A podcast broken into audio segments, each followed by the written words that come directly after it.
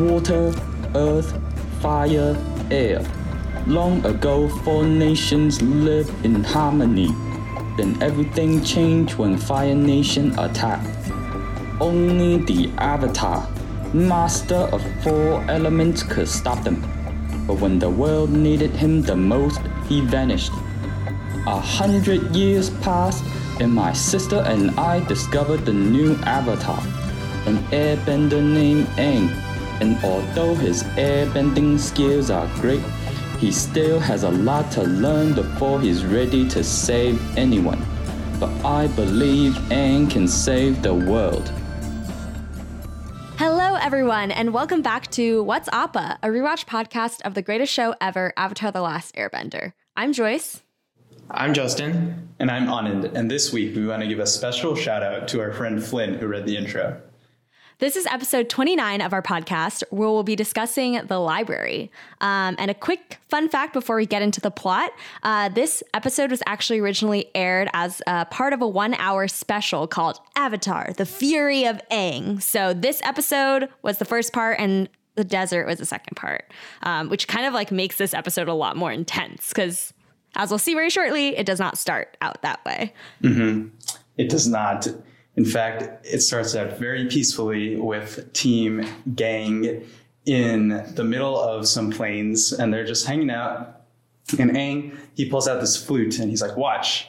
And he plays a note, and this groundhog pops up out of a hole and sings the same note back. It's very cute. Yeah, Aang is just conducting this orchestra, and then Sokka comes up, and he's like, yo, we should be making plans. But Aang, and Aang's like, I'm learning the elements as fast as I can. I practice hard every day with Toph and Katara. I've been training my arrow off. And then Sokka's like, even if you do master all of the elements, then what? It's not like we have a map of the Fire Nation. Should we just head west until we reach the Fire Lord's house? Knock, knock. Hello, Fire Lord. Anyone home?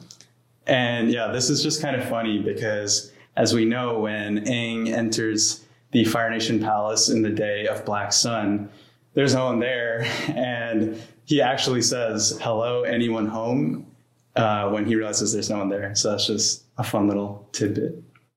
Ooh, some good foreshadowing, which yeah. we'll see a lot of in this episode, um, as it, you know, ties everything together so nicely. So the next scene is at the Misty Palms, and they come to this place, and it's kind of like an oasis in a little town. Yeah, so I was doing some research online. I just was looking at some of the inspiration for this Misty Palms oasis and kind of the architecture and the people that live there. And in general, there's a lot of similarities to a lot of uh, Central Asian um, peoples and also, I guess, Northern African peoples because they're in the middle of a desert.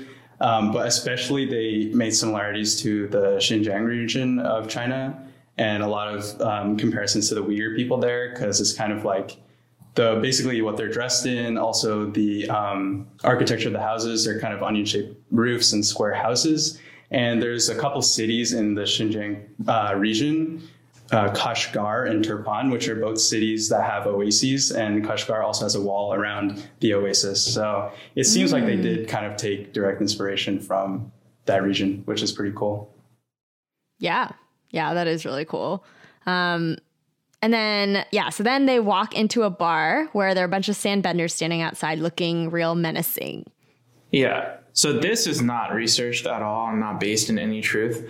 But I just thought that the eyeglasses that they're wearing look very similar to solar eclipse glasses. So maybe, you know, some foreshadowing for the day of Black Sun. That's true. I That's funny. I kind of thought that too, which is really funny. Yeah. They look like three D glasses to me. Yeah. um, no, I like that. Yeah. Foreshadowing moment number two. Um, yeah. So then they go into this bar uh, to like order a fruity beverage. Uh, but then Aang knocks over another man's drink and he's like, no worries. I clean up easy. And he airbends to, you know, clean the liquid off of him. Yeah, my first thought is like, wow, this is very incredibly stupid thing for Aang to do. Not only is he in foreign lands occupied by the Fire Nation, but he's like airbending everywhere. What happened to, you know, like their intricate disguises and everything, like Ponzu Pimpatalophsikopolis the Third? Now he's just airbending everywhere. yeah. Yeah, that's true. That's not really occupied by the Fire Nation, is it? It's kind of like, maybe he thinks it's safe because it's the middle of nowhere, which is also still kind of foolish because, like, they could be anywhere. Yeah. My thought during this little thing was this is actually the second time that Aang performs airbending in the episode. And the first time he does it, when he's sitting down on the ground and he wants to get up, he just airbends himself up uh, in the first scene. And then this one, he, like, is dirty and then airbends himself clean, so... I just remember Justin talking about like um, bending coming in handy for practical day-to-day activities, and it sounds good if you don't need to make any effort to get up or clean yourself. So yeah, I'll vote in favor of airbending there. Wow, good catch. That's funny.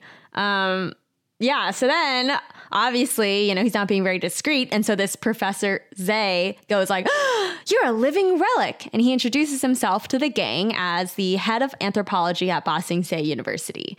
Um, and he's like so taken with Aang because he's an airbender. And he starts like asking him all these probing questions and like taking measurements and just being all around intrusive and weird. Yeah, I noticed at some point he like took out a like a skull measurement device. Um, I don't know, that's kind of problematic because like, you know, the Belgians use that to justify eugenics and stuff. I was like, hmm, what's going on here?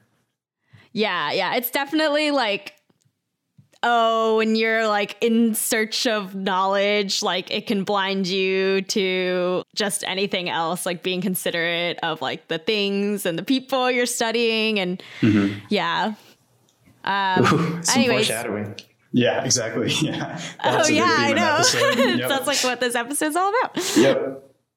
Um, so then Sokka asks Professor if he has a current map, um, in hopes of finding a map of the Fire Nation, but he actually just shows them the map of this, the desert. And then Katara notices that he, the professor has made a lot of trips into the desert. And Zay explains that he's looking for Wan Shi Tong's library.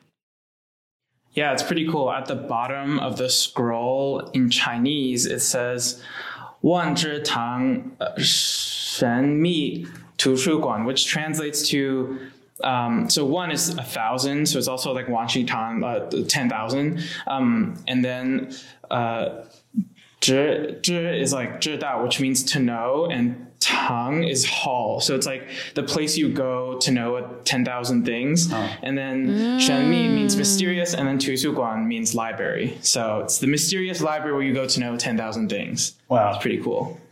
Awesome. We have a That's Chinese cool. expert here to translate.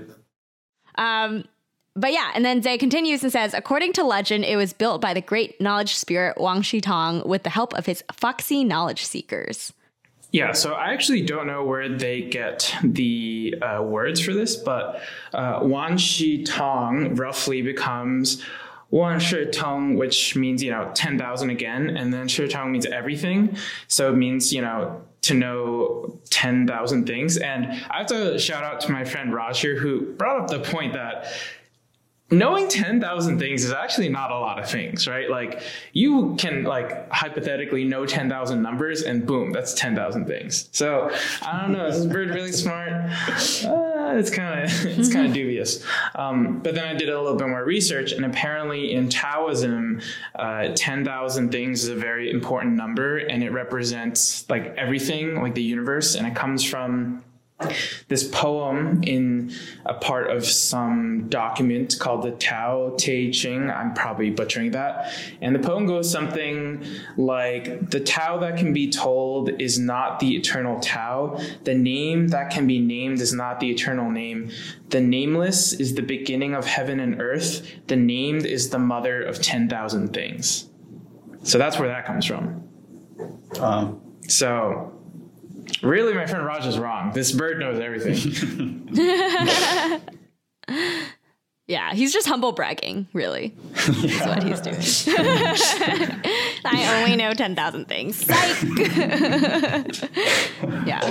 Um, Cool. And then Zay says, Wan Shi Tong and his knowledge seekers collected books from all over the world and put them on display for mankind to read. And then he shows them a sketch of the library. Yeah, and now I can bring in some of my Indian background and culture here, but... wow, finally, yeah, wow, you can right? contribute I can something. Finally say something. Yeah. And it's not even that meaningful at all, because probably a lot of you thought this. But um, yeah, that sketch looks a lot like the Taj Mahal. Um, and then I did some research, and yeah, so the inspiration behind it was, it's actually kind of a mix between the Taj Mahal, which is like um, a big um, palace um, in India that was built many centuries ago. And um, it was also the Hagia Sophia was an inspiration for it too, which is um, a church converted into a mosque in, in Istanbul. So if you look at a picture of those, you can kind of see it is kind of a cross between those two buildings, which is kind of cool. Oh, that makes sense. Has a big dome that doesn't yeah. have any supports. Yeah, huge yeah. dome. And then the four pillars on like on each of the corners. That's mm-hmm. also a common feature between both of those. Ah, interesting. Oh. Yeah, that's that's what cued me to the Taj Mahal. It's like the four four pillars on the corners mm-hmm. and then the big dome in the middle. Yeah. Yeah. Interesting. Really cool. Sad we don't get to see it. We only get to see a sketch of it, but not the yeah. full like outside in all its glory. I feel like that would be cool. Yeah. Another interesting fact, and this is later on in the episode, but the capital, so the top part of the columns of the uh, the columns, I guess, are actually owls, which is pretty cool. Oh, it's really? Nice. Uh, oh. I didn't notice that. Small detail. Yeah. Yeah. Nice. Um. So then Sokka asks whether the library might have a map of the Fire Nation and declares, Aang, I do believe it's my turn. I'd like to spend my vacation at the library. um, and yeah, I thought this was so funny. And um, I actually have an actual comment that's not just me thinking it's funny, which is this, the way this is animated when he's like, the library is very similar to uh, Katara's animation of when she says, earthbending style and imprisoned. It's like super like over the top, and there's like sh- like stripes of color in the background, and like I don't know, it was just like really hilarious. Um yeah, so then Zay's like, unfortunately the desert is impossible to cross, and then Sokka's like, Professor, would you like to see our sky bison? And then he's like, a sky bison? You actually have one? Uh, this is more examples of Team Avatar being really stupid, telling this random dude they just met, they have a sky bison, so they're obviously Team Avatar now. And I just think back to the episode Jet, where there's like the old man who's mm-hmm. like, it's them! Yeah, yeah. And then they get caught. Yeah, that's true. They've learned mm-hmm. nothing. So then uh, they leave the bar to go into the desert. And as they leave the bar, um, we see a shot of the sandbenders once again getting close to Appa, and then Appa kind of growls at them and they run off, which is some more not so subtle foreshadowing of what's to come. Uh, and then Zay's like, sandbenders, shoo, away from the bison. Uh, and they leave, and they leave on their sand sails, which are pretty cool. They're these little contraptions that... a boat to sail across the desert, and they they have a sail, and then they the wind that they generate is they make these like little tornadoes out of sand that um will generate the the wind to move the sails around so they can travel. And this kind of got me like thinking, because um it reminded me a lot of airbending, and as we see in a future episode, Aang kind of uses his airbending to generate that same kind of tornado that powers one of these sand sails. Um, and like Justin was saying last time, I, I was thinking back to how Justin was saying last episode, how different forms of bending kind of come into being when people are of one bending form, but kind of take the culture of a different um, culture.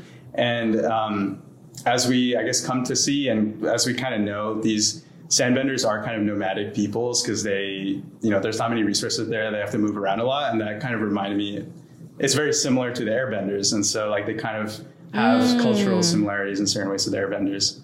So it's kind of reflected in their bending style. That's cool. Yeah. Another thing I read was that like your sand does move in kind of a flow, like in flows. Mm. And that's actually also kind of similar to water bending. So it's like mm. their bending styles more similar to air and water bending, and like much closer to those that types of bending than like earthbending even. Mm-hmm. Mm-hmm. Yeah. Yeah, you guys were definitely thinking at like three levels higher than I was, because I was just thinking like, oh, Dyson vacuums also use mini tornadoes. So vacuum cleaners are earthbending and airbending, and also firebending because they use electricity. So I'm like, wow. Oh, wow. Yeah. Whoa. It's the avatar. It's a machine. It's manifested as a machine in our modern world, the Dyson vacuum. Oh, man. That's great. Um, yeah, just one more note that I thought was interesting. So the desert they're going into is called the Si Wong Desert. Maybe you guys can pronounce that a lot better than me. Um, and like, so these... Um, Sandbenders are also called Si Wong groups, in general, Si Wong people. Um, but Si Wong actually translates to death or something along the lines of that. Justin, I don't know if you have a better translation, but yeah, it's a pretty good name for a desert. Whoa. Mm, yeah, I didn't even scary. think about that. But Si means death. Uh, so yeah, there you go. Yeah, there you go. Cool. Well, uh, Team Avatar hopefully isn't dying anytime soon, uh, but there's a mini montage of them flying away, and as they're flying away, I just have to say Sokka's uh, fit looks super cool. He has these like arm straps, he's shirtless, he's like like hacked his t-shirt into this pretty cool looking cap, and he's got a binoc- like a singular binocular monocle. I don't know what to call this telescope. thing telescope there we go um He looks like a cross between Detective Sokka and like cool guy Captain Sokka. Ooh, yeah. Yeah. Yeah, like yeah, it is. But cool anyway, Toph is blind, so she can't admire Sokka, so she's like very blind in the air, very bored in the air, sorry and then she says, oh, this place doesn't even exist. And then the professor goes, some say it doesn't. Um, and then Toph like becomes visibly dejected, and then uh, she starts, you know, decides like it's time to start screwing with everyone else. And she's like, oh, like there it is. And she points, and then everyone like jumps up. They're super excited. And she's like, that's what it'll sound like when one, one of you spots it. And she's like waving her hand in front of her face. Um, and then there's like a pretty like dopey music going on. So, you know, basically Toph can hang. Yeah, this is so funny. And it also got me so good. Like when she was like, there it is. Like I thought that was when they find it. And like, it's, it was just such an effective joke. And yeah, yeah it's, it's actually really Toph. good. I didn't realize this until like I saw your comment, but I thought this whole time she was just like annoying them because she's like, oh, I thought I saw it. But like, it's because she's blind. Like she could never have seen it. You know, I didn't put that together. Yeah. No, she's she's operating good. on yeah. like five levels exactly. above us yeah. all. It's, it's um, too good. Yeah. So I think something I read online that was I found very interesting was that Toph's blindness actually takes like plays a major, major role in this episode in a way that we haven't seen it before. Like obviously she's been really jocular and like, I don't know, cheeky about her blindness. And I feel like it's like she's obviously accepted it because, you know, she's who she is. But like at the same time, like has she completely? So in this episode, we see her like really bored and really feeling really useless. And actually, you know, at the end, failing in a pretty sad way because she she's so like um, helpless in the sand and in the sky and every and every situation in this episode. Mm. Um, and yeah, it's like she's able to make jokes and, you know, be okay with it most of the time. But this episode really makes you realize how hard it must be for Toph to just like be in these situations and how hard it really is for her to like have the disability of being blind, even though she's like still such an amazing earthbender. So I feel like we see a little bit of her like um, her weakness actually get to her in this episode. So uh, as everyone's recovering from the blind and disabled girl making jokes about being blind, um, Sokka actually sees the tip of the library and he points it out. Yeah. And I also read this somewhere and I was like, yeah, that's so true. Why did Wan Shi Tong not sink the library completely?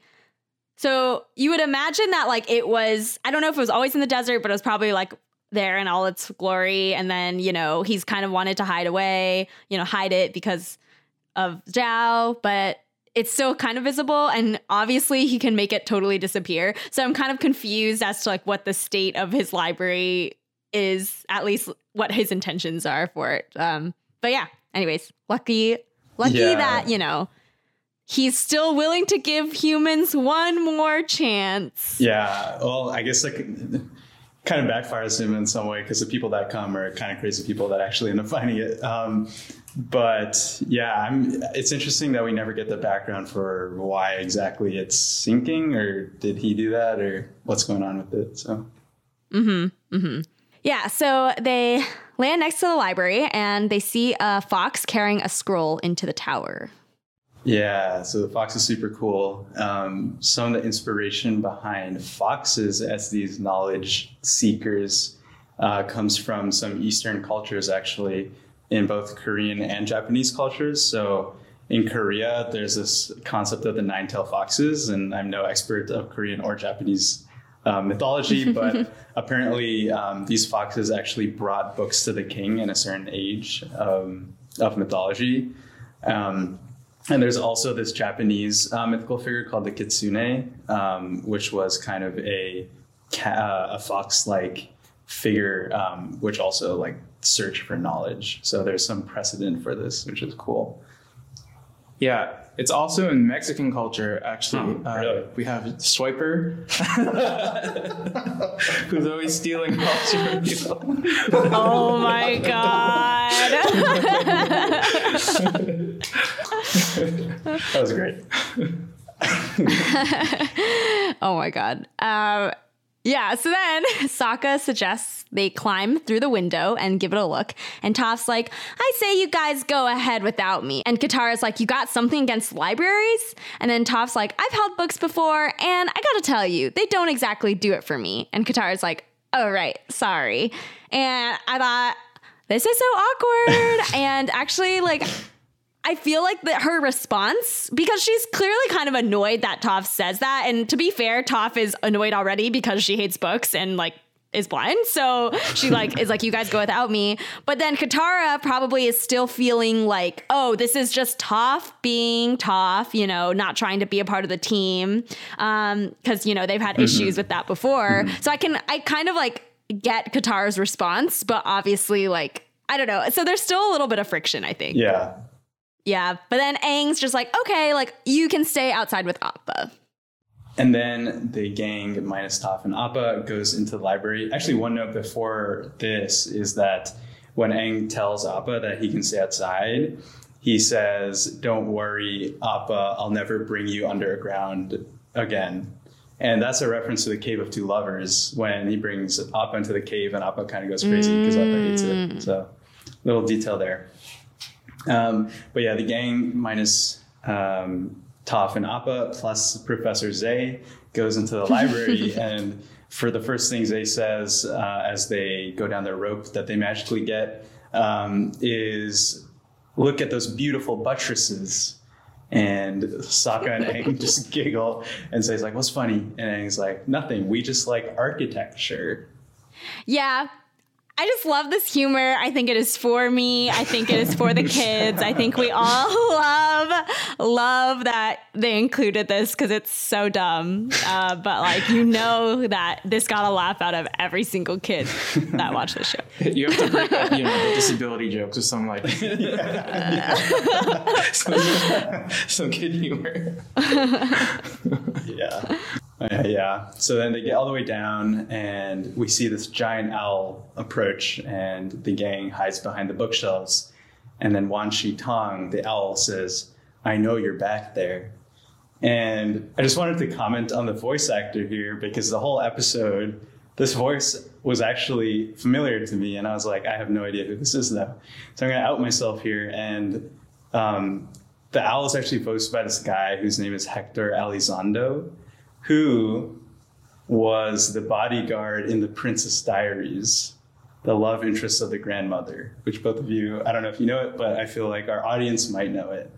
Um, this iconic movie. I'm going to out myself more and say I've watched it pretty recently, so that's why the voice is actually super familiar to me. Um, but anyways. That's so funny. Yeah, he's got a he's got a pretty distinct voice, but it's it's a good one for this. But um, so anyway, uh, Zei uh, pops out from behind the bookshelves and introduces himself. Um, and then Wan Shi Tong is like, no, you guys have to leave. Um, and Sokka asks if he is a spirit who brought this library into the physical world. And Wan Shi Tong says, I am Wan Shi Tong, he who knows ten thousand things, and you're obviously humans, which, by the way, are no longer permitted in my study. And then they kind of have a dialogue, and Aang says, we will not abuse the knowledge in your library, good spirit, you have my word. Ah, it's Aang being a bad monk again. He's just yeah. like stone-faced lying to this spirit. And it's like, of course they're going to kick you out and try to eat you because you're the avatar lying to a spirit. Yeah, that was a pretty egregious one. That yeah. yeah. And if Aang has learned anything, spirits who turn their heads are not friendly spirits, because the last one was Ko. Aang's really regressed in this episode. Yeah. Um, and then Wan Shi Tong listens to the avatar and allows them to peruse the collection on one condition. He says, to prove your worth as scholars, you have to contribute something worthwhile knowledge. So Zay pulls out this book and gives it to Wan Shi Tong, and Wan Shi Tong does this like awesome animation where he swipes his wing over the book and it just like disappears. Yeah. So I thought that was super cool. Um, it was. And then Katara donates the waterbending scroll, which is actually the same one that she stole from the pirates long ago. Um, Aang donates the wanted poster of himself, and that's the one um, from the deserter that they see uh, at the beginning of that episode. And then Sokka is kind of like, eh, I don't have anything, and then he like real quick makes this bow out of string, and he's like, here's a special knot. And then um, Wan Shi Tong is like, um, you're not so bright, are you, or something. And like, I guess my comment is on this, and this is like, as Joyce said, a theme that comes up throughout the episode, is the difference between, it's the pursuit of knowledge, but it's the difference between like intellectual knowledge and practical knowledge. So I, I think that the, the knot that Sokka made like is not devoid of any knowledge, right? It's, it, it is probably a special knot. Like it does look kind of intricate. And if it is, that's like actual real practical knowledge, you know, that it could be useful. But Aang, like, donating a wanted poster himself, like, what use is that? It's just on a scroll, which is why, like, okay. Um, but yeah, I just... Wait, I feel like... Mm-hmm. I was going to say, I feel like the wanted poster could be legit because they, he there's probably a whole collection of information and, like, historical stuff about avatars. About avatars, yeah. And so, like, oh my gosh, it's like we have an illustration of the avatar, yeah, you know? Yeah, yeah, that's so reasonable. I feel like, I don't know, sure. I feel like that could be valuable. Mm-hmm. So I just have to say this whole street smart versus book smart like debate going on. Uh, Sokka is actually really stupid because owls have good hearing, and he's just like muttering this yeah, like kind of loud under his breath. Yeah. Um, so I don't know, Sokka being quite the fool here. But also I just had this thought. Uh, so Wan Shi Tong now knows Sokka is a liar, Katara's a criminal, Aang is, sorry, Katara's a, a thief, Aang is a criminal, and there's Momo. So, you know, uh, it's not looking good for Team Avatar. But Momo is the redeeming quality. That's why he tries to grab him later. Exactly. Uh. Um, then for some humor, it cuts to outside. And then Toph, I guess, through some exposition, tells Appa that the sand makes everything look fuzzy, which will become important later. And the only reason she would tell that to Appa is for exposition purposes. And then she says, mm, not that there's mm-hmm. anything wrong with fuzzy, um, because she doesn't want to insult the anthropomorphized bison. Yeah, it was cute though. Yeah. Um, yeah. So then after that brief detour, we go back to the library, um, and there's this big statue of a bird. Yeah, I think it's like a statue of uh, the owl, but with the elongated neck, mm. which is what he oh. turns into, like a serpentine neck, which is what he turns into later in the episode. Mm-hmm. It's like also more foreshadowing here. Um, and then... Yeah, I can see it. Yeah, Aang is apparently flipping through one of the most important scrolls in all of Avatar history. Uh, but the page he like quickly flips past, I think it's a dragon, which may be some foreshadowing to, you know... Wow, that's a really good catch. The uh, Fire Nation Sun People. The Fire, yeah, Firebending Masters. Yeah, yeah, that's a crazy catch. Yeah, great catch. Um, but what he does kind of land on is this illustration of these weird lion turtle things. And yeah, obviously, like, oh, This is evidence for the fact that the finale was totally planned and totally valid as a solution to the hundred-year war um, energy, energy bending solution. But yeah, it's just kind of cool because, I mean, yeah, I feel like the show is so great because it is really planned. Like, I think they, you know, they knew they were going to do three seasons, and it's nice that they can drop in these Easter eggs and stuff. Yeah. Um, and then Sokka is also being a thief, and he's stealing a bunch of books, and then he steals this book, and the title is Zibai, which I don't think there's a good translation for, but I think like the closest thing is just like empty white book. so yeah. Yeah. Wow. Um, so Sokka's not doing too great. That's so funny. Um, Yeah, so then uh, he does find something of use, and he finds this burnt page that says, "The Darkest Day in Fire Nation History." Yeah, so on this page, there's two columns. I gave up after the first column because it took a while, but I think the first column is Lia Huo Zui Sha De Yitian, and I'm missing a word in there that I can't translate, but it roughly translates to the blindest uh, day in Fire Nation history. Hmm, wow. Mm, cool. Um, so yeah, then he says it's got a date at the top, but it doesn't say anything else. And speaking of egregious, like talking to yourself, I thought this was actually egregious self-monologuing because yeah, yeah. when he finds this burnt page, he's not around the rest of the team at all. Who yeah. says that? It's got a date at the top. like yeah. maybe like, maybe like interesting or like, whoa, like, I don't know. It's just, it was just really funny. Yeah. Um, and then he takes the page, or steals it, and tries to go figure out what happened on that day. Um, and so they go to the Fire Nation section of the library, and they find that all the materials have been destroyed by the firebenders. So, yeah, I don't think we brought this up yet, but um, in season one, uh, when Admiral Zhao is talking to Iroh on the bow of his ship as they approach the Northern Water Tribe, he tells Iroh how he found a hidden library underground somewhere in the Earth Kingdom.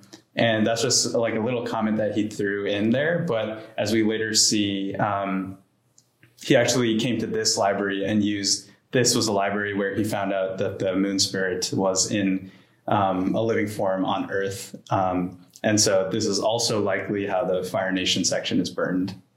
Probably. Mm-hmm, mm-hmm. Yeah. Uh, I mean, to Zhao's credit here, he's a naval officer in the middle of a desert. yeah, so that's he, true. He really, you know... Really went out of his way to find this resourceful dude. Yeah. Um, yeah. So then this little weird fox guy, as Sokka calls it, tries to, you know, call their attention and get them all to follow him to the planetarium.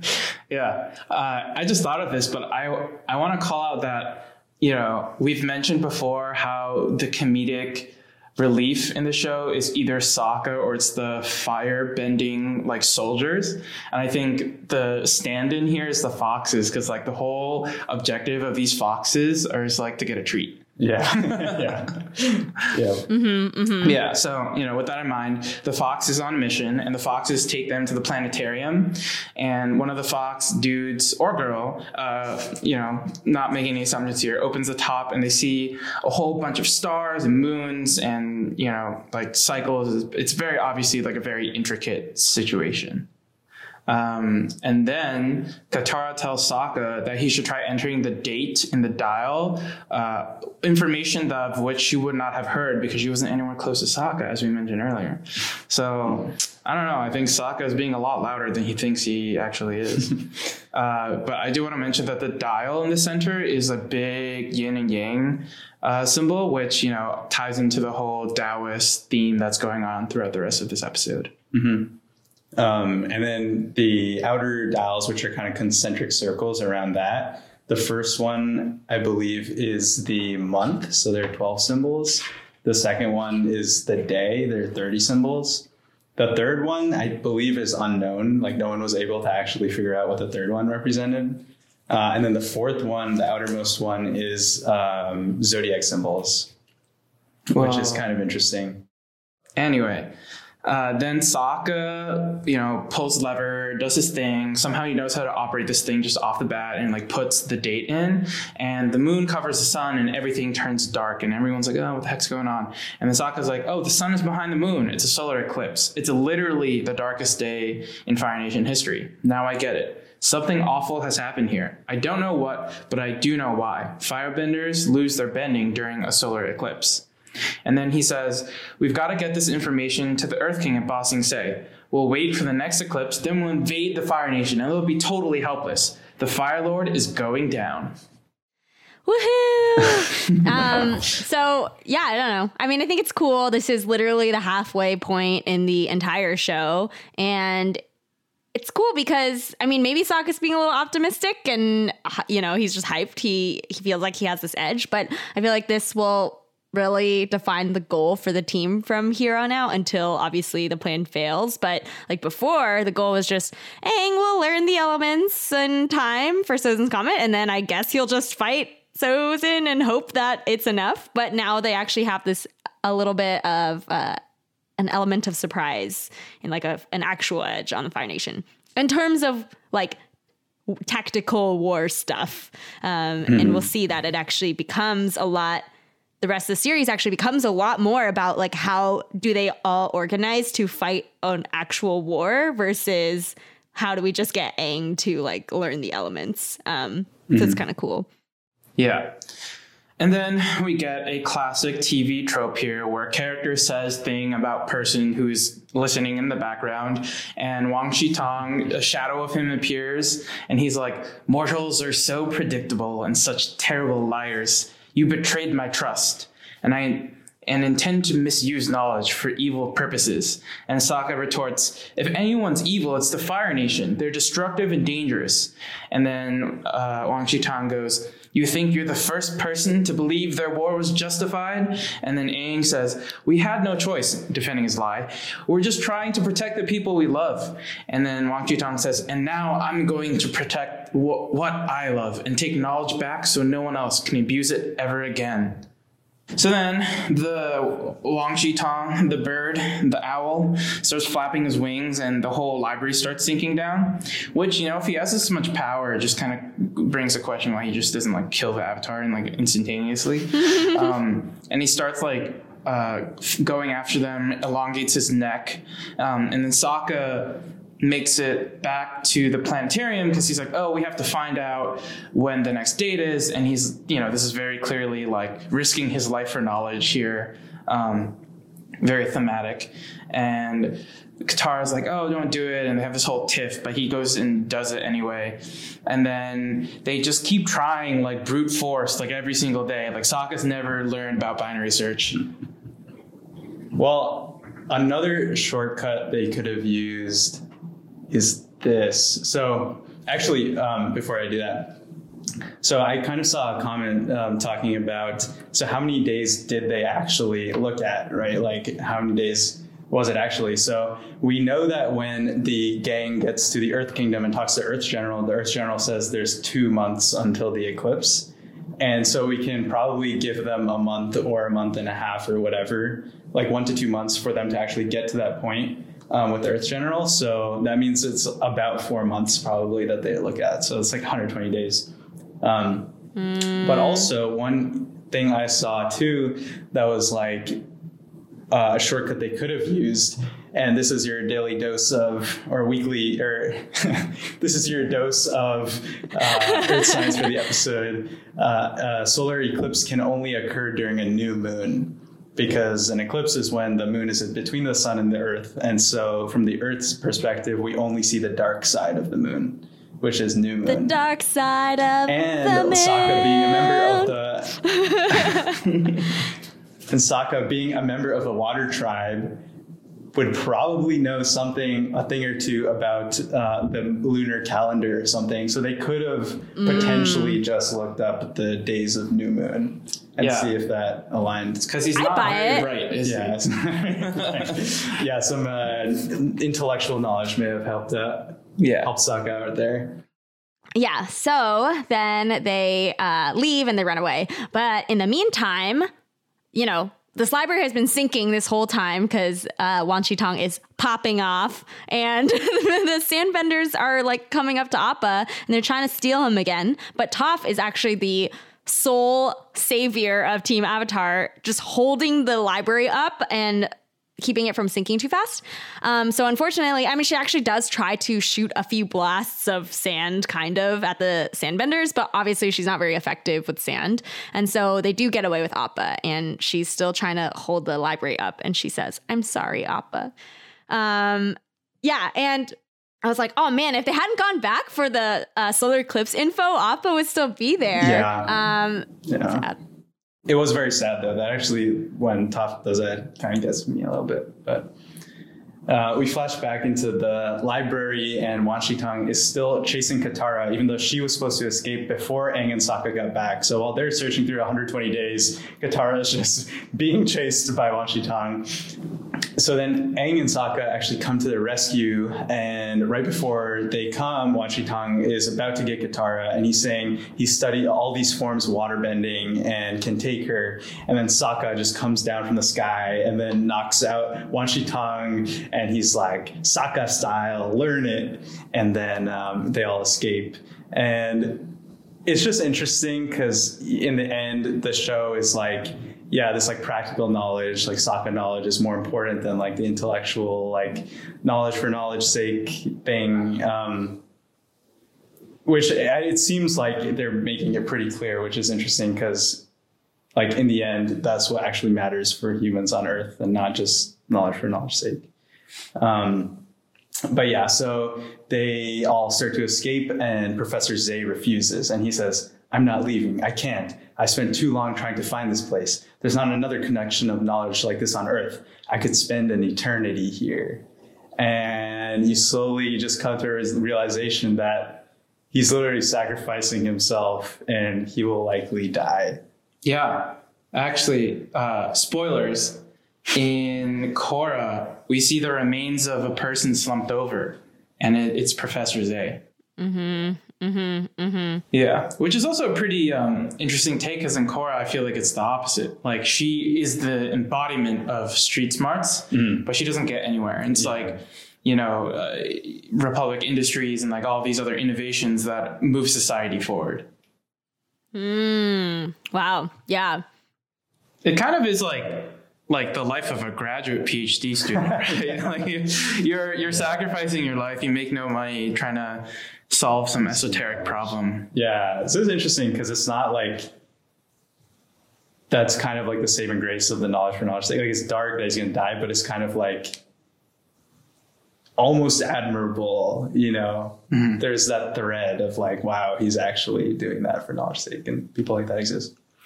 Um, mm-hmm, mm-hmm. But anyway, so Aang swoops them up as they're about to fall into the library, and they get out, and Toph finally lets the library sink. And Sokka's out there celebrating, and he says, "The Fire Nation is in trouble now." And Aang goes to Toph, and he asks, "Where is Appa?" Not what's Appa, where's Appa?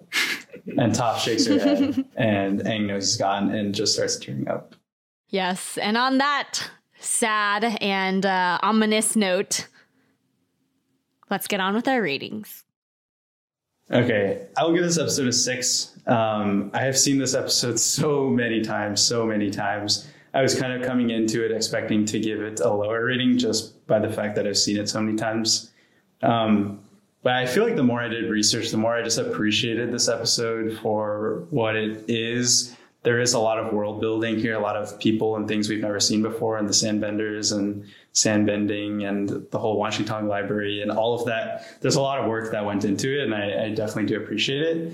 Um, you know, that being said, there's it's definitely, you know, not the most interesting episode overall, but the theme of like knowledge and all that stuff, I don't know. I, I definitely appreciated more how much work went into this episode. So that's why I'm giving a six.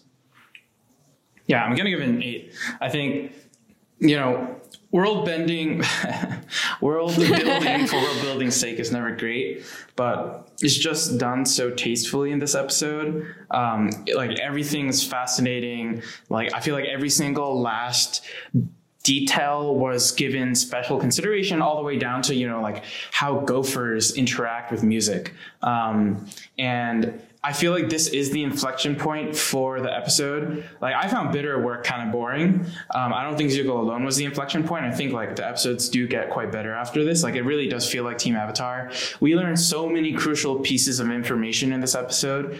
Um, and, you know, I think Wan Shi Tong is such a fascinating character. We like obviously de- have debated this uh, question, and I don't think it comes to like a, a really solid conclusion, because it is just like such a hard uh, question to answer. Mm-hmm. Um, and I feel like they tackle these themes really well, especially given, you know, it's a kid's show.